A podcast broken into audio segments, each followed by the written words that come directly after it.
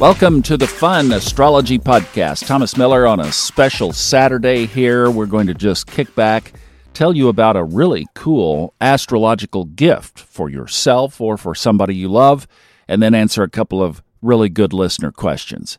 So, first, let me tell you about this artist who I did a reading for. Stevie McGuire lives up in the Pacific Northwest. And she has combined her love of art and her love of astrology and created a really cool product that is on her website, new website launched just recently called I, and that's E Y E with your I, I dash perceive.com. And you'll see some of her artwork there, but this one product that I wanted to bring your attention to is that she will create a custom, get this, custom painted natal chart. Oh my gosh, I just can't imagine how cool of a gift that would be. Like I say, even to yourself, somebody else, birthday present, it's not that expensive for what you're getting. And think about bringing custom art and your chart together something that you could hang on the wall. What a great idea. So I wanted to make you aware of that. Stevie is a great participant in our 101 course. We did a reading back when I was doing them and just realized that the merge of two loves and two passions in her life, art and astrology, could be something that she should take a look at doing business wise.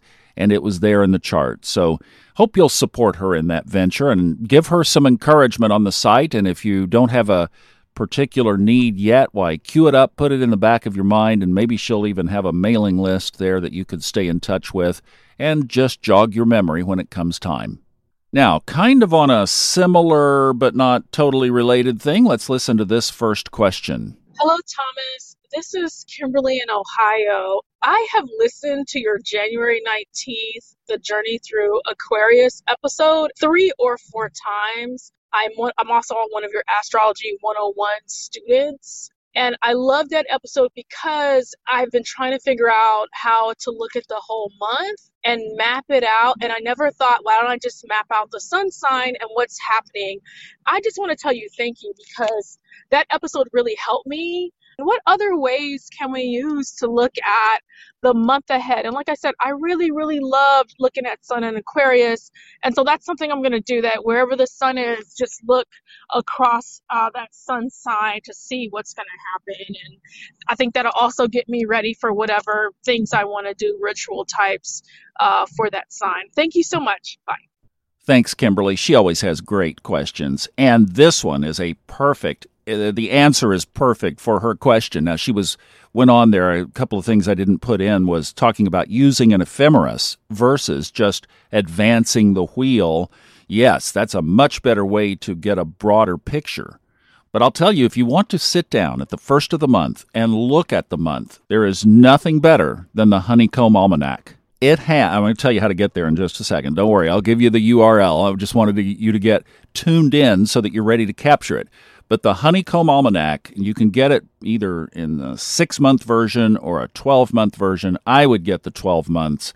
I've done both, and I'm just totally fine with the with the 12 month. And I get it loaded up. I get all the note paper, and I get the Hellenistic package. I get the whole thing. I get the whole enchilada. They're not a sponsor, and we don't have any financial relationship or any of that. It's just a great tool, and I love what these guys are doing. Home based business.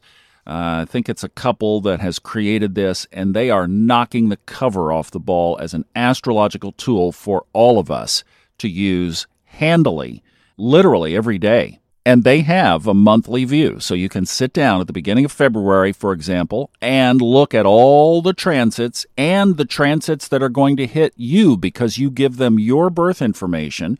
Tell them what kind of uh, chart you want, Placidus, whole sign, equal, etc what location you where you are now or do you want it tied to your natal chart?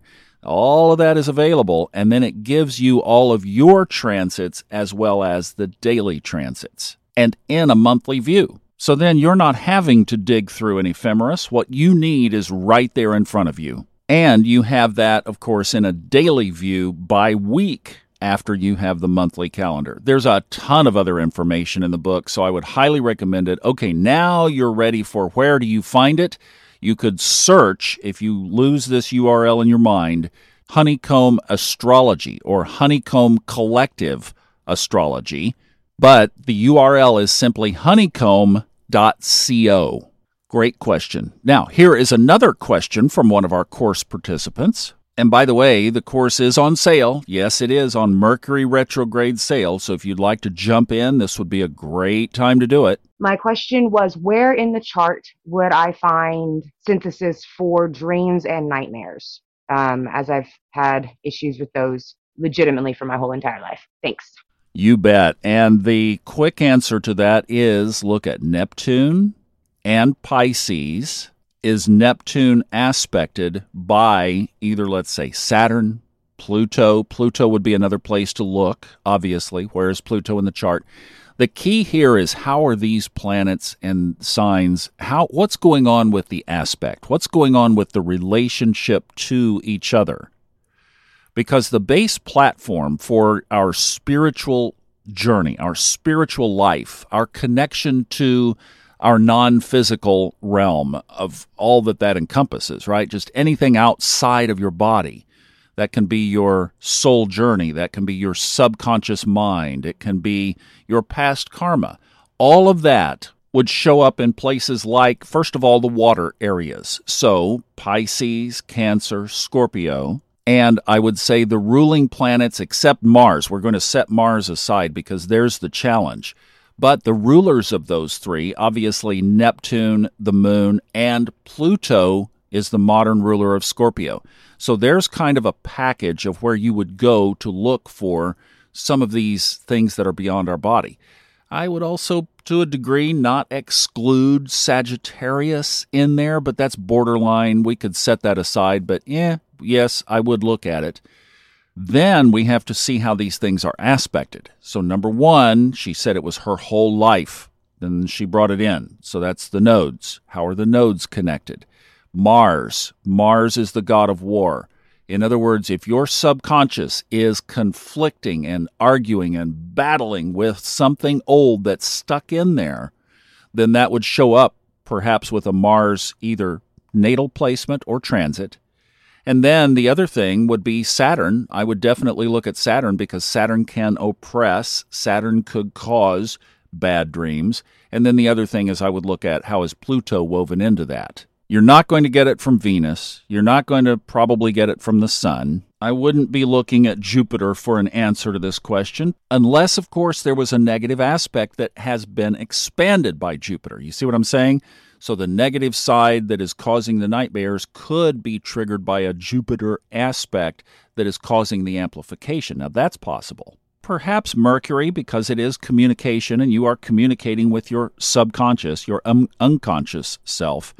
And by the way, I would refer to the Subconscious Mind Mastery podcast, especially some of Fred Dodson's work, because he has done a lot of writing on this in the audiobooks that are mentioned in the various episodes and interviews with Fred on Subconscious Mind Mastery. But you're really looking at the aspects, so keep digging into the course, and then as we have more connections and uh, question opportunities, keep asking of specific things because we can pick this apart and start to identify where this is coming from. And I'd put a pitch in for our readers too. We're already starting to get some great feedback from sessions that are being had with Marilyn Michelle, Laura Taft, and Delia Golden. So check that out under the readings category on the funastrology.com website. All right, let's take one more. Hi, Thomas. It's Ronnie from Dallas.